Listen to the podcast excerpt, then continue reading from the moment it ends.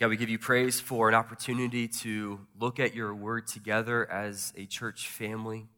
God, we are uh, expectant for you to meet with us here and to speak to us and to show us things about who you are and about our own hearts. And God, we want that. We want to encounter you today. And yet we also know that if we do, it'll make us uncomfortable. God, that you'll show us uh, sin that's in our hearts that um, that we need to confess, that we need to repent of. So, God, I pray that you would um, help us to embrace the tension this morning of you showing us how sinful we are and yet how loved and accepted we can be in Christ. Lord, I pray for those who walk in today and they just feel the enormous weight of sin that's in their life. God, that they walk in here and they really feel chained to their sin, enslaved, wondering if there's freedom for them. God, I pray that through this text that you would show them what it means to walk in the light. God, that you would show them that forgiveness in Christ is a real, real truth and a, and a reality that can be theirs today.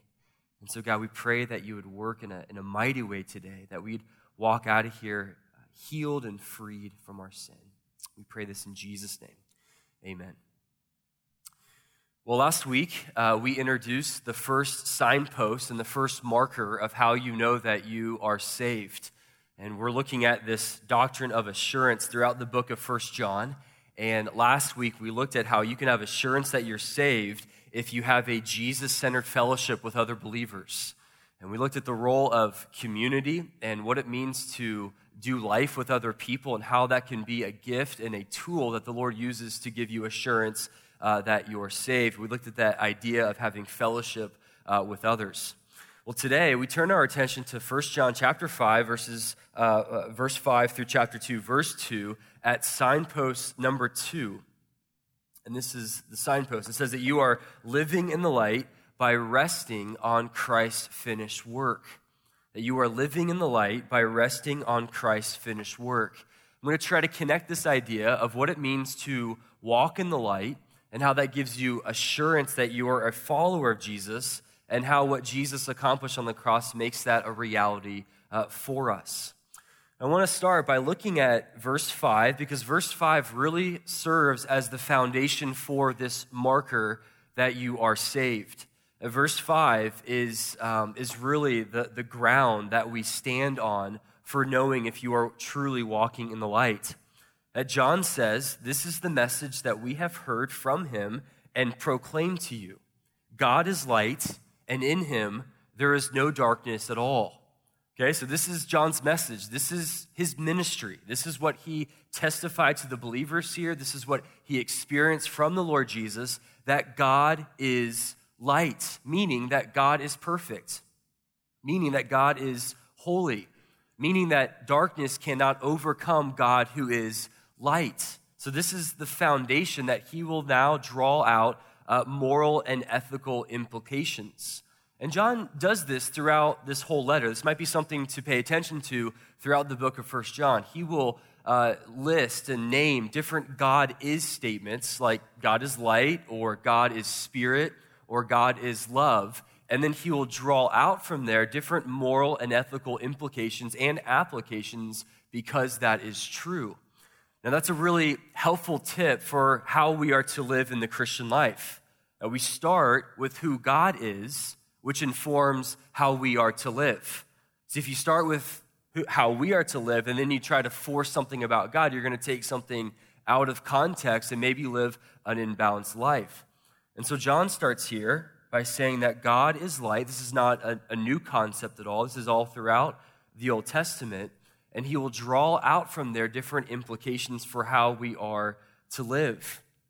And so, the moral implication for God being light and there is no darkness in him at all is centered on this question that if God is truly light and there is no darkness, there is no sin in him at all, then how can people with sin actually have fellowship with God? Like, how does that actually work? Maybe furthermore, if you're a Christian this morning, if you're covered by the blood and the righteousness of Christ, and yet you still have sin in your life, how can you have fellowship with God who is light? See, some would say that sin is evidence that you're not a Christian. And so, how, how does this work if you are a Christian, yet you still wrestle with sin in your life? That's the moral uh, dilemma that we are faced with that John will tease out for us in this passage. Now, John's going to answer this question by contrasting light and darkness. He's going to use this beautiful contrast to show us that living in the light are those who have assurance that they're saved, they're those who are walking in obedience to the Lord, and those who are walking in darkness are those who are either not saved or they don't have assurance of their salvation. So, this contrast of light and darkness, he kind of puts real people uh, in front of us to see what that looks like. In fact, he describes for us three different kinds of people uh, throughout our passage that will actually serve as our outline this morning. Three different kinds of people. The first two do not know God or do not have assurance that they are saved. And the last person is someone who does know God. Here they are, uh, if you're taking notes this morning. The first person is in verse 6 someone who willfully and defiantly sins and so will never submit to Jesus as Lord. Okay, that is someone who I will describe as someone who has a false repentance. Okay, that's number one, verse 6. Number two comes from verses 8 and 10. This is someone who refuses to admit their sinfulness and so will never receive Jesus as their Savior. This is someone who has uh, a lack of awareness of their sin. They haven't come to terms with the sin that's in their life. So that's number two. The third person is someone who is saved, who has assurance of their salvation. And this is someone who is walking in the light by resting upon Christ's finished work. And that comes from verse 7 and 9 of chapter 1 and verses 1 and 2 of chapter 2. Okay, so three people we're going to look at to help us understand what it means to walk in the light. Here's number one someone who has a false repentance, false repentance. Verse 6, John says that if we say we have fellowship with him while we walk in darkness, we lie and do not practice the truth. And so, John very bluntly and very clearly says that if you are walking in darkness, you cannot claim to be in fellowship with God. You're, you're a liar if you do. And so, within this light and dark metaphor that John uses, light refers to obedience, light refers to uh, holiness, light even refers to an openness before the Lord. And yet, darkness refers to sin and refers to hiding. Now, this idea of walking or to walk comes from the Greek word here, peripateo. This is a really important word. This is a word that, that the Apostle Paul uses all the time throughout his writings. And this is a phrase used to describe someone's lifestyle. Okay, this is a, uh, a, term used to describe a theme in someone's life. This is not a simple, single moral lapse, but refers to a habit in an individual's life. So, what John is saying here is that if you are walking in darkness, if you are living in habitual sin, if sin is that is a theme in your life, then you cannot claim to be in fellowship with God. Now, you should ask the question, how, how do individuals claim to be in fellowship with God and yet they're habitually living in darkness? Like how does that how does that play out to, to claim to be a Christian and yet to be in sin? Well, I think it's because of this idea of false repentance. It's this idea that people think that they can claim to be a follower of Jesus and yet not repent of their sins. That they claim that they're, that, that they're a Christian because they believe in God, and yet nothing about their life has actually changed and actually has changed. And, and so, usually, these individuals, I would say, oftentimes are relying on some sort of prayer in order to save themselves, and yet not true faith and repentance in Jesus. Some sort of, of prayer that they prayed maybe to appease their parents or, or their friends, or they got caught up in emotionalism, and yet there are no fruits of repentance in their life. Now, this is way more prevalent than you and I uh, would ever think. In fact, Barna study did, um, did a, a research study on this in 2011, and they showed that 50% of Americans, 50% of Americans say that they have prayed some kind of sinner's prayer, even though that half of them have no regular presence in any kind of church or have lifestyles and worldviews that in no way differ from those outside of the Christian faith. 50%. It's a, it's a high, high amount of people who claim that they prayed some prayer and yet nothing about the way that they live their life has actually changed. And so when these individuals, when they hear that you need Jesus in order to be saved, they think to themselves, oh, I've been there, I've done that. I've prayed the prayer. I've, I've gone down the aisle. I've filled out the card. Like it was a really meaningful service for me. My grandma was there. She, she cried, and her, her tears are stained on that card that I have. See, that they have this, this false repentance because they've been falsely assured because they think some type of prayer saved them. And if the reality is, is that there's no such prayer in the Bible that says that that, that saves you. There's no holy or some type of ritual or some sort of equation. What saves us is the faith and the repentance behind the prayer that's being expressed in and through the prayer. It's kind of like sitting down in a chair. Like if I had a chair up here and I stood up here and I described how sturdy and how strong that chair is. And I talked about, man, this chair is so great. And I described the details of it. Yet I haven't demonstrated my full trust and faith in that chair until I actually sit down and I rest in the chair. See, there are people who can describe Jesus, who can outline what it means to be a Christian, and yet there are those who have not sat down in Christ and are trusted in the finished work of Jesus. See, verse 6 are, are the kinds of people who want to maintain their relationship with sin and yet still claim to be a Christian in title. It's kind of like if I if I uh, said to my wife, I said, "Hey, I, I want to be married to you, but I still want to maintain all of my relationships with my ex girlfriends.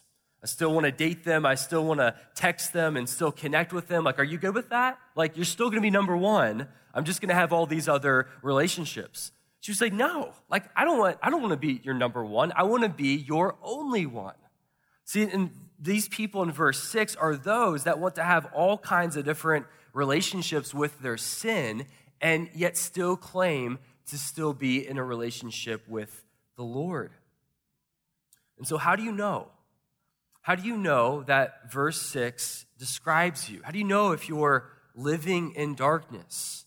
Maybe you had a, an encounter, an emotional experience with the Lord, and you prayed a prayer, you filled out a card, and yet you're still living in habitual sin. Here are some questions to ask yourself. Number one, is there a particular sin in your life that is habitual, maybe part of your normal life?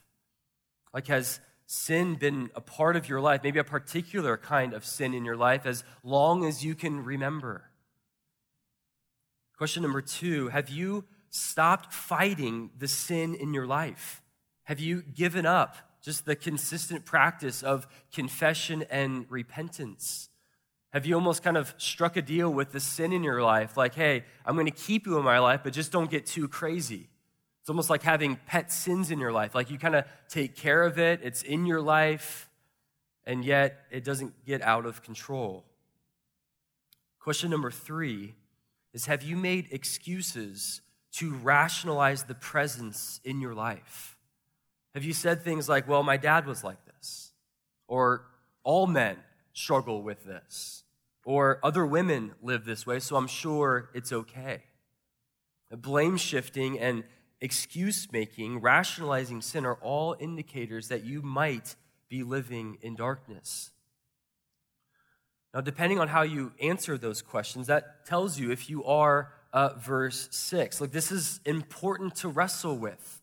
This is important to understand, even if you are truly a follower of Jesus, because of the danger of being falsely assured. This idea of false repentance and, and not really cutting things off with sin is something that can trip us up as followers of Jesus. And it's important because think what John is trying to show us here is that your identity actually drives your actions. Like who you are informs how you live. What John is saying here is if you claim to have your identity in Christ, who is the light, then you should walk in the light.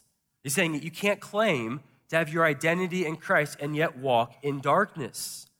In other words, you can't love Jesus and embrace what he died to put an end to. And yet, verse 6 this person is someone who has falsely repented. Individual number two here that John shows us of someone who also does not know God or does not have assurance of their salvation comes from verses 8 and 10. This is someone who has a lack of awareness of sin. Verses 8 and 10, if you look at them, they're virtually synonymous. And if the heir of the first person that we just looked at was living in sin, then the heir of this person is on the other side of the spectrum of sin. This is someone who is not aware of the sin that's in their life, or someone who has not come to terms with the sin that's in their life. Now, John says that being unaware of the sinfulness of your heart is a sign that you don't know God. That one of the first evidences of the light of grace coming into your life is that God actually gives you, gives you eyes to see the sinfulness in your heart. That's, a, that's the first sign of, of really becoming a Christian. It's kind of like if you and I were in a room together and it was pitch black, you couldn't see anything, and I knew that the room was messy and dirty, and yet you didn't know that. And I ask you the question hey, is this room clean or is it dirty? And you really don't know because you can't see, but let's say that you want to be known as a person with a clean room. So you grab some Febreze and you kind of spray it around, you know, try to hide what's really going on. And let's say that I light a match, and a small match, you can kind of see some things in the room, and you notice that there are some clothes on the floor, maybe a dresser's been overturned. What if I hand you a flashlight and you turn on that flashlight, you start seeing different things in the room? You see the bed isn't made, the sheets are all dirty.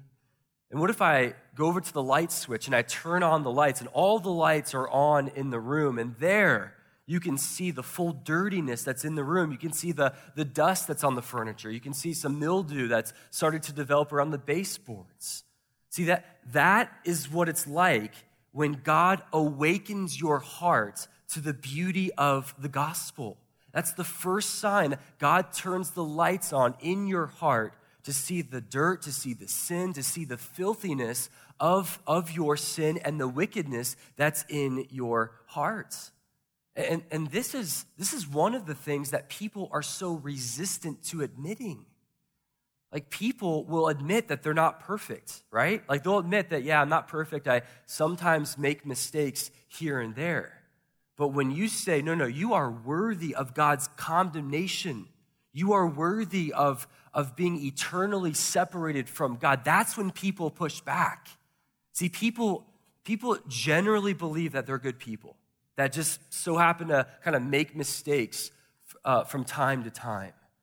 And yet, John says that someone who does not know God is someone who refuses to come to terms with the sin that's in their life.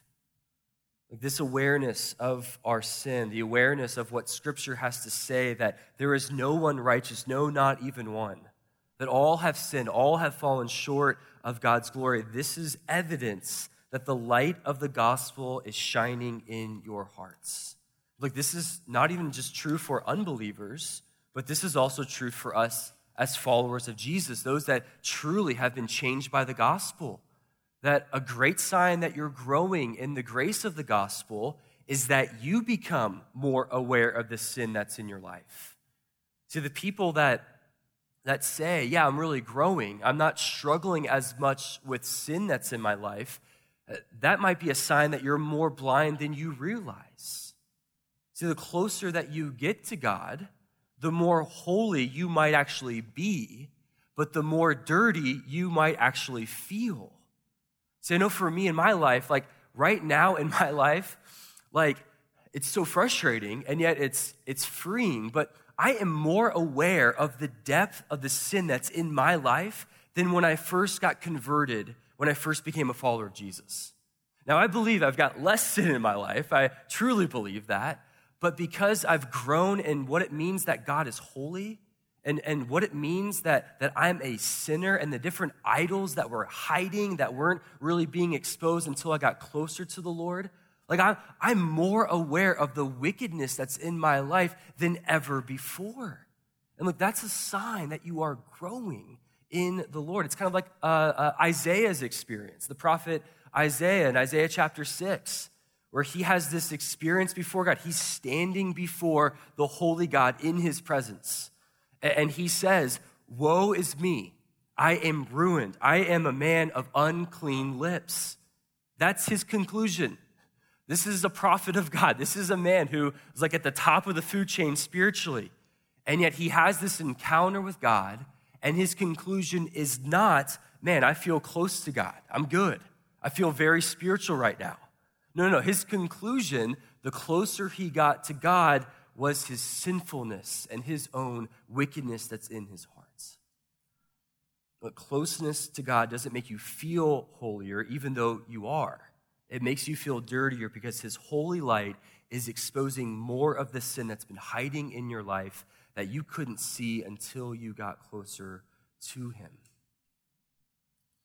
Look, this naturally should change the way that we view some of those things in our lives that exposes sin that's hiding there, right? Some of those things that cause us to be frustrated, inconveniences, disappointments, different situations, different people, maybe a difficult boss, maybe a spouse that's inconsiderate, uh, maybe friends or a roommate that's just hard to, to do life with, kids in general have a way of exposing sin that's in our lives. I know for me, I didn't realize how impatient I, I am until I'm trying to get my four year old to eat her mac and cheese. Like, just eat your food, like it's good, right? Like, this impatience, like, comes out through different things that the Lord puts in our lives.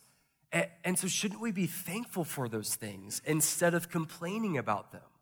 Like, shouldn't we view those as God's grace to us that he's revealing some of the sin that's been hiding there, and he's using those things almost as instruments so that we can confess it, so that we can repent of it.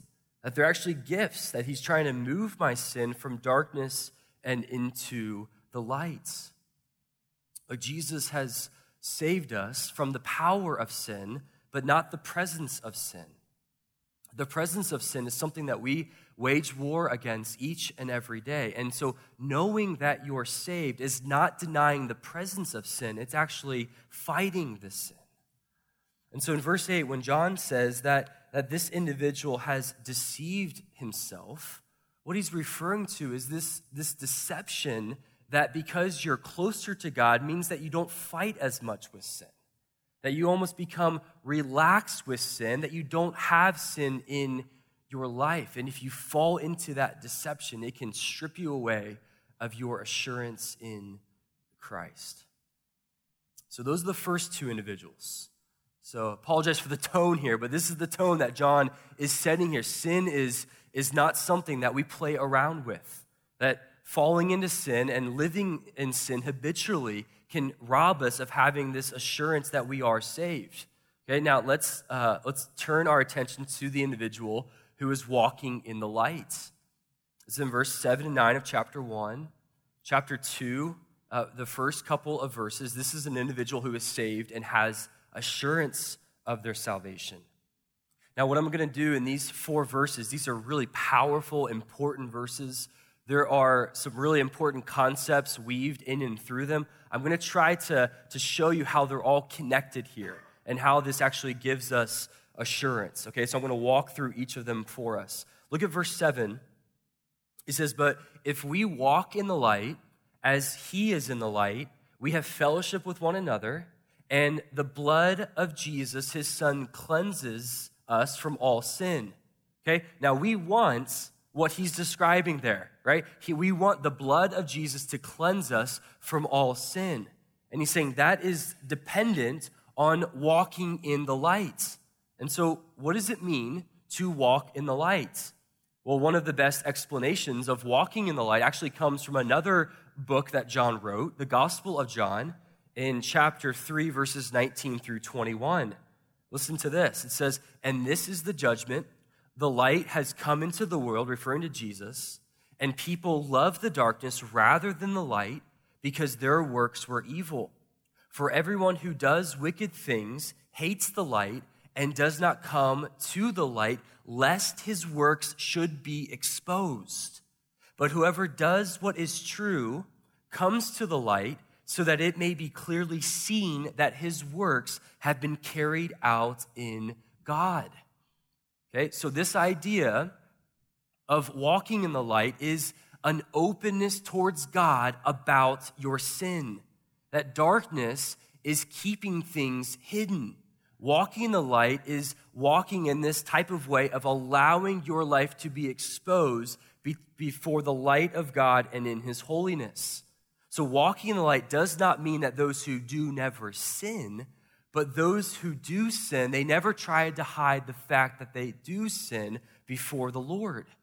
Okay, so this is not a call for perfection, but this is a call for transparency before God about the reality of our sin so that we can appropriately put it to death.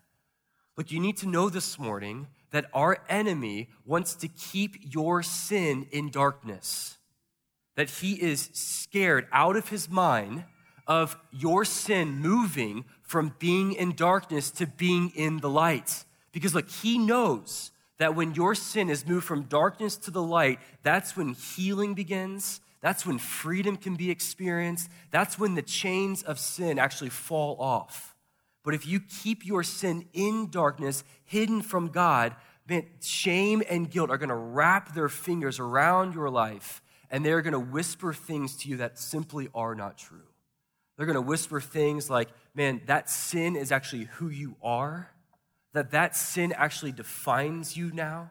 You're going to fall into negative self talk, believing the lies of our enemy. Look, the enemy does not want you to move these things into a position of openness before the Lord where you can actually find freedom. Look, one of the key ways that we walk in the light is found in the beauty of verse 9. At verse 9, we see a person who is walking in the light is someone who confesses their sin and finds forgiveness. Look at verse 9 here.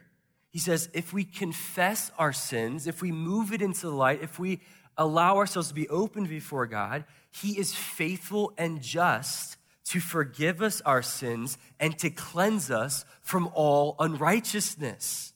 Look, the, the word confess here, this is in the present tense. This is a, a, a, an ongoing activity in the life of a believer. This should be a theme in your life that you are confessing your sin, you're moving it into the light. Confessing our sin is saying the same things about our sin as what God says about our sin.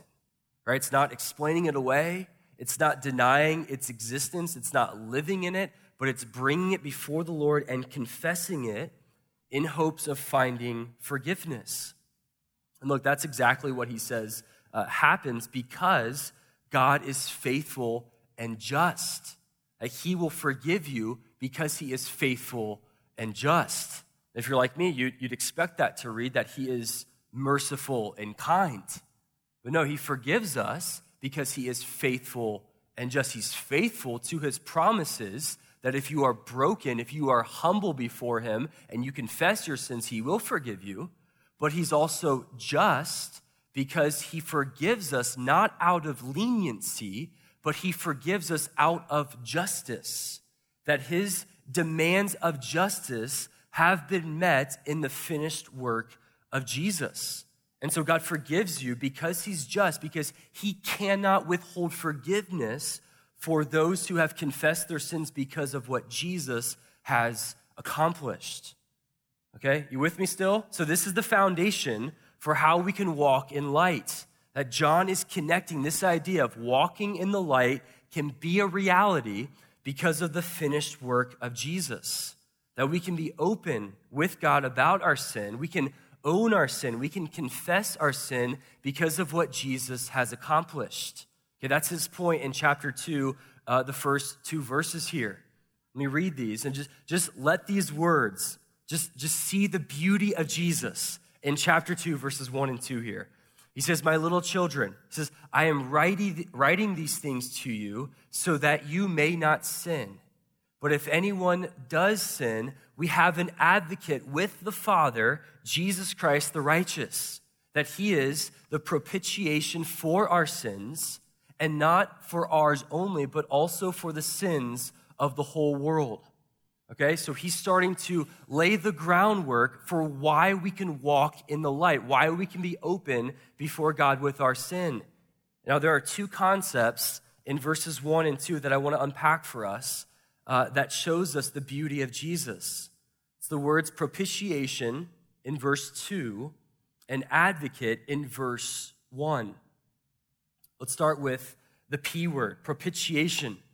Now, this is a hard word to understand. Uh, this is probably not a word that all of us use in everyday uh, conversation. In fact, I'm sure there are some uh, pastors out there that say I shouldn't even explain these words, like what's the meaning of these words, and yet I, I believe that the richest truths in the Bible are found in words such as these. And look, and if we can if we can understand and learn all the different drinks at Starbucks and all the fancy words there, we can understand words like propitiation, okay? So hang with me here. This is a really important concept to show us what it means to walk in the light. The word propitiation means that a claim against you has been satisfied. Okay, literally, wrath has been absorbed and goodwill replaces ill will. Okay, so for example, if you were in a car accident and you were at fault and you caused thousands upon thousands of dollars worth of damages, there is a claim against you. There's probably anger against you as well. Okay? Let's say that you pay for those damages and that person is propitiated. Okay? The penalty has been paid, the damages have been paid, and anger has been removed. And so it's not just paying the penalty, it's also that wrath has been satisfied. Okay, so this is a, a big fancy word to describe both meanings here. And what John is saying is that Jesus propitiated the holy wrath of God against our sin by suffering the full penalty in our place. And so on the cross, every ounce of penalty that you and I deserved, every claim that is against you because of the sin that you and I have committed, has been paid for and was poured out upon Jesus. Look, this means that there is no more wrath left for those who are in Christ. There is no condemnation if you are in Jesus Christ. That means that you can walk in the light. That means that, that real freedom can be yours in Jesus. That means that that sin no longer defines you. Look, that, that divorce that you might have had does not define you. That pornography in your history does not define you. Look, the, anxious thoughts and the fears that, that rummage around in your heart, those do not define you. You are now in Christ. And if you are in Christ, all of those claims that the accuser wants to bring before your Father has been paid for because of what Jesus accomplished on the cross. Look, and what this means is that we can walk in the light and have this type of freedom in our day and day out experience. So, John addresses the question well, what if we do continue to sin? Okay, Jesus paid for it, but like, how do we know if we're really in Christ? Well, this leads to uh, the second word, advocate, in chapter 2, verse 1. John says, Look, I don't want you to sin. Try not to sin, but if you do, know that you have an advocate with the Father, and his name is Jesus. Advocate is a legal term. This is referring to someone who argues your case before the bar of justice on your behalf. Okay, so if you're a Christian, Jesus is your advocate before the Father, that he stands like a lawyer pleading your case. Look, this is also why verse 9 can be true in your life. This reality that he's an advocate allows us to confess our sin and find forgiveness. Now, what is Jesus arguing on our behalf? What is he saying before the Father? See, usually an advocate argues for your innocence. But we've already established the fact that we are not innocent, that we are worthy of condemnation. So, what is he arguing for us? Jesus is arguing for the propitiation that he accomplished in his substitutionary work on the cross. He is saying to the Father, Look, you cannot hold Chris's sins against him. I've already suffered the full penalty for him. There's no more claim against, against Chris because I've paid for it. Look, I, I used to think that Jesus being my advocate uh, was something like this, where Jesus stood in the courtroom of heaven. And, and he stood before the Father, and he's got all of these different case folders before him. And so he finds the one marked Beals, he whips out my folder, and he goes before the Father, and he says, Father, it's Beals again. This is the you know 500th time that I've come before you, but look, let's just give him another chance. Like he's a, he's a really good guy. Just come on, you, you owe me, Father. Like I went to earth and I, I suffered and I died. Like you owe me. Like be, be lenient towards Chris. I used to think that that's, that's what this meant here. And like that brought some comfort. And yet I always wondered, like, is his leniency going to be up? Like, is he going to, uh, is his patience going to run out on me? Is he going to respond to Jesus and say, no, no, no, this is one too many. Chris is going to have to pay for this one, even, even with you in his corner, Jesus.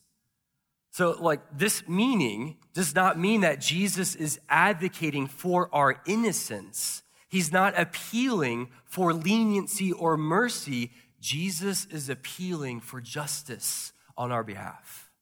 Jesus is saying to the Father, You cannot hold them accountable for their sin because it's already been paid for. That Jesus is saying, I took the penalty due to him so that he could have the credit due to me. He's not begging for God to be lenient with us, he's begging God to be true to his justice. So I don't know about you, but for me, that, that gives me great confidence before God. Like that gives me assurance in the gospel that I know that I am received by God, that I'm accepted before God. I am loved by God, not because of how well that I have lived, but because of what Christ has done on the cross. That what Jesus pleads on behalf of sinners is what he himself has done on their behalf. And look, that enables me to now walk in the light, to not cover up my sin, not try to hide my sin, but to bring it before God, to confess it, and to receive the forgiveness, not to earn salvation, but because salvation has already been earned because of Jesus. The confidence in the gospel leads to walking in the light. As Keller puts it, he says that the gospel is that you are simultaneously more wicked than you ever imagined and yet at the same time, you are more loved and accepted than you could ever dare to hope. And look, that beautiful reality produces both humility and confidence. That produces humility because you recognize how wicked your heart actually is. And at the same time, you recognize how complete Jesus' work on the cross actually is. So, look, that tension is the tension of the Christian life. That we have this humility because of how wretched we are, and yet we've got confidence and assurance because of what Jesus has accomplished on our behalf. And that produces this type of assurance that you are saved. So, how do you know? How do you know if you're walking in the light? So, I provided some questions uh, to help us understand if you're walking in darkness. Here are a couple of questions to ask yourself if you know if you are walking in the light. Number one, you know that you're walking in the light if you if you are, well, let me just put this in a question form. Are you open and transparent with your sin before God? Are you are you trying to hide your sin? Are you trying to explain it away, trying to blame shift, or are you open and transparent before God? Question number 2, is are you becoming more and more aware of the sin that's in your life? Are you feeling dirtier even though you are living more holy because you're drawing closer and closer to the Lord? Question number three is Do you have a consistent rhythm of confessing your sin before God? Is that once in a blue moon? Is that a daily thing? Is this, is this a rhythm in your life that you're confessing your sin, not just being open about it, not just being aware of it, but bringing it before the Lord? And the question number four is Are you experiencing the forgiveness of God that breaks the power of sin in your life?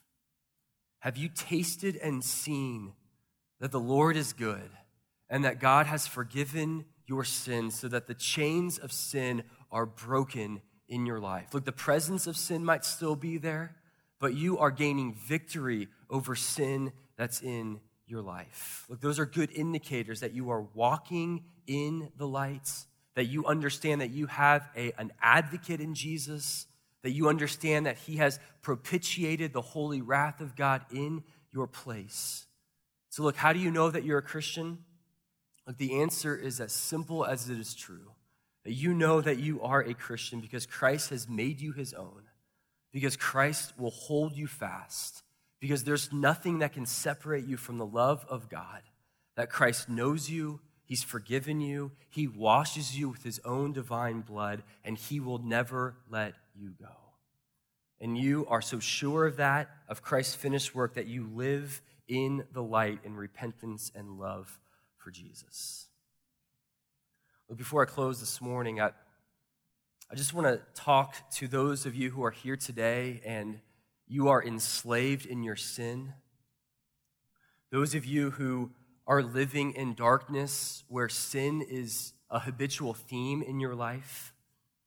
And, and I want to say this as loving as possible to you today that the reality is, is that you may be saved, but you may be not that what John has to say here is that you have no assurance of your salvation today. If your life contradicts your claim to being a Christian, that John would say that you're a liar.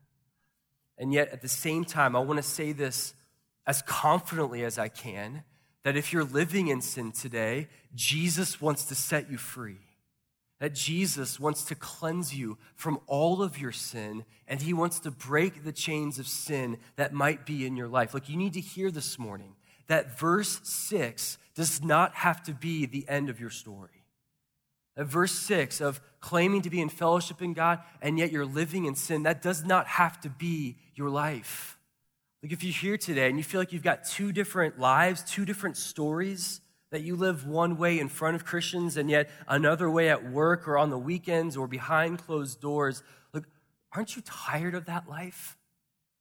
Isn't that exhausting to try to keep up both kinds of fronts of claiming to be in fellowship with God and yet living in sin?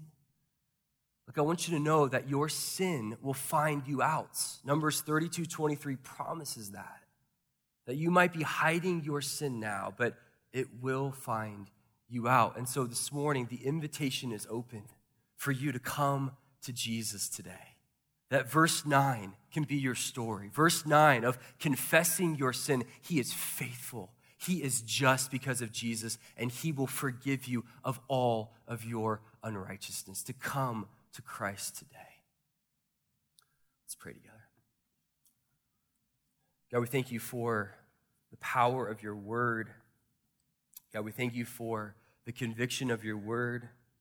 God, we thank you for your care in our lives. God, you know how destructive sin is, you know how deceiving it is. So, God, thank you for moments like these where we just sit under your, under your word and we ask it to speak to us, to shine a light into those dark places in our heart to expose us. God, I pray for those who are here today who come to church every week and yet who are falsely assured, whose lives are living in darkness, chained to sin. God, would you set them free today? God, will you show them the beauty of Jesus, the power of Jesus, that there is no sin that's beyond your grace, that there is no sin that Jesus' blood cannot wash clean. So, God, would you give them faith and repentance and a posture of openness before you? We pray in Christ's name.